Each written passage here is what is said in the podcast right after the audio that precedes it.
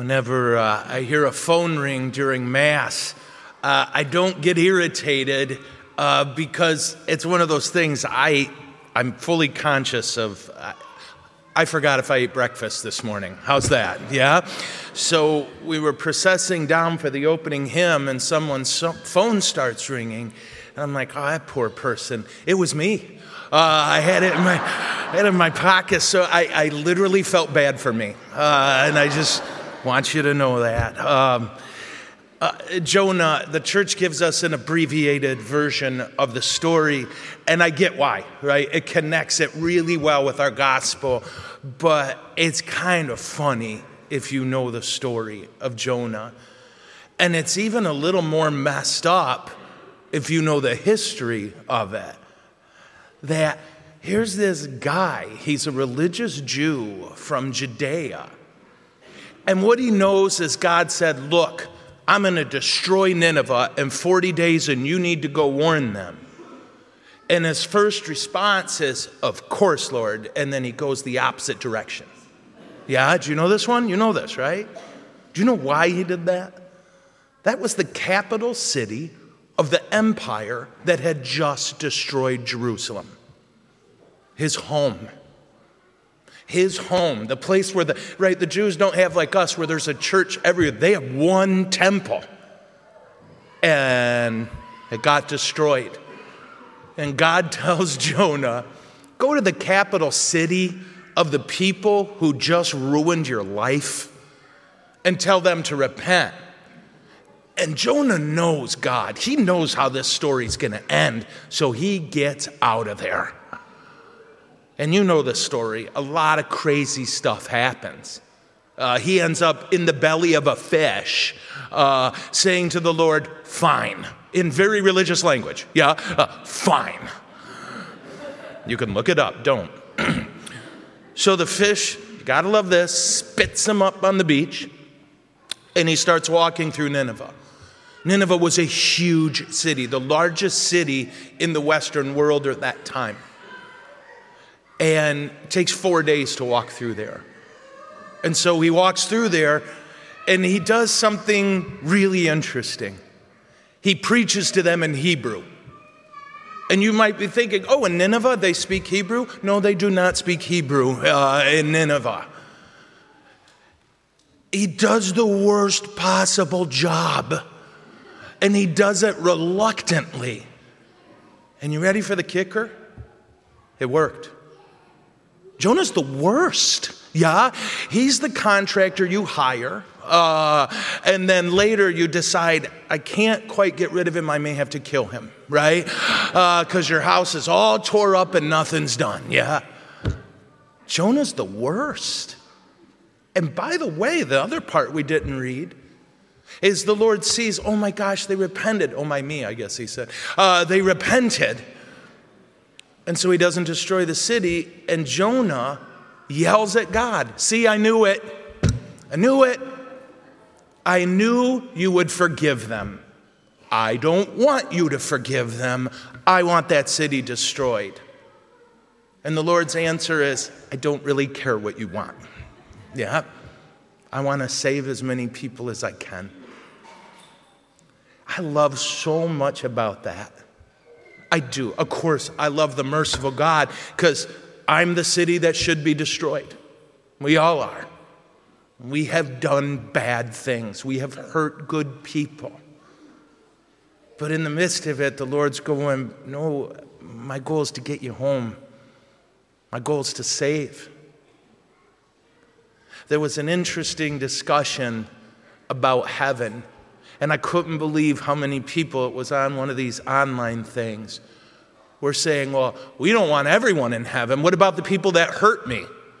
And I tried telling them, Someone's saying that about you. You know, uh, they, what about justice? I don't want justice. I want mercy. How about you? I remember a priest in seminary telling us, Oh, be careful about praying for justice. Pray for mercy. Pray for mercy. The second thing I like is that Jonah knew God, man. He, he knew God. He's God's frenemy. That's the term uh, I, I heard. He knew how this story would end. And he says it I knew what would happen. You'd forgive these jerks. And I don't want you to forgive them, I want them destroyed. Jonah hid nothing from the Lord because he knew he couldn't. There's no use in trying to hide what we feel or think from the Lord. The, the sin is when we hide, when we pretend we can hide it. So he does what anyone else should. Lord, here's what's on my heart and mind. You fix it now. Yeah? He knows the Lord. For you and I, there's a lot of comfort. And I got to say, the Lord's timing is so weird. Um, just the other day, I can't remember if it's in this week's bulletin or next week. Again, I don't know if I had breakfast today. But I wrote about how much trouble, uh, it, well, in a sense, there's 25,000 Catholic priests in the whole country. The whole country, yeah? There's more actuaries in Michigan, yeah, than there are priests in this country. And then hearing about two of my brothers being very, very sick, I, the same thing always happens in my heart. I get scared. What are we going to do, Lord? What are we going to do? And you know, it's a powerful thing to think about. And this is what I preached a lot on yesterday. I'm going easy on you today. You can be bad at your job. You can. As a Christian, I think objectively we're all bad at our jobs.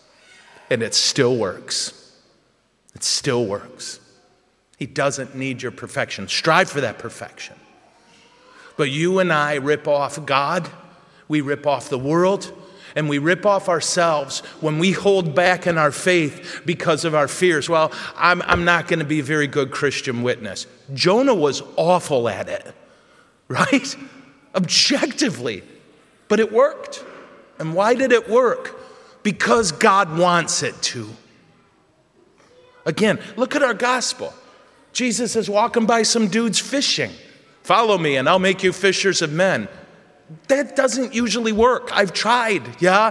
I was over at Kroger, you know, uh, they asked me to leave. Um, can you imagine just some cat walking up to you? Hey, follow me and I'll make you fishers of men. No, I'll, I'll stay here. You, you, you, you go. But it worked because God wanted it to. Those men, as you saw, they left their nets, they left their jobs, they left everything they knew because He said to. You and I need to grow in confidence that God has got this. And by this, I mean you and me. And our job is to be as faithful as we know how and to trust that He's going to take care of the results. And He won't say, Look, you had the right program. I'm going to bless this. He's going to look at our hearts.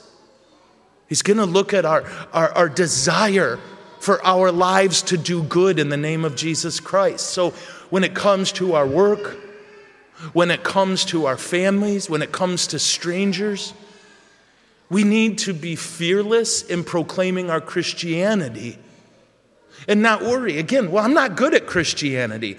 One guy was good at it and we killed him. But God is good at it.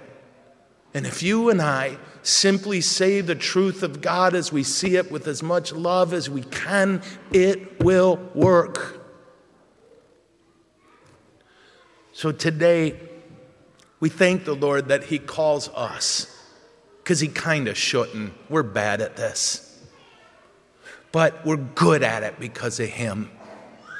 We will, by God's grace, cling to our Lord and as best we can live this Christian life very publicly by our words and our actions.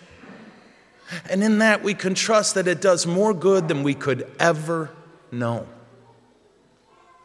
So I thank the Lord that He's that powerful. That sure helps us out a lot.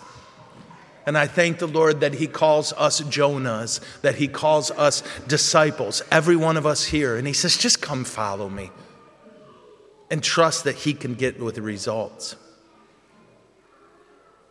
This Eucharist we're about to receive is one of the many and the strongest source of grace that we can ever receive. So let's receive it well and let's commit ourselves. I'm going to follow Him. Amen? Amen. Okay.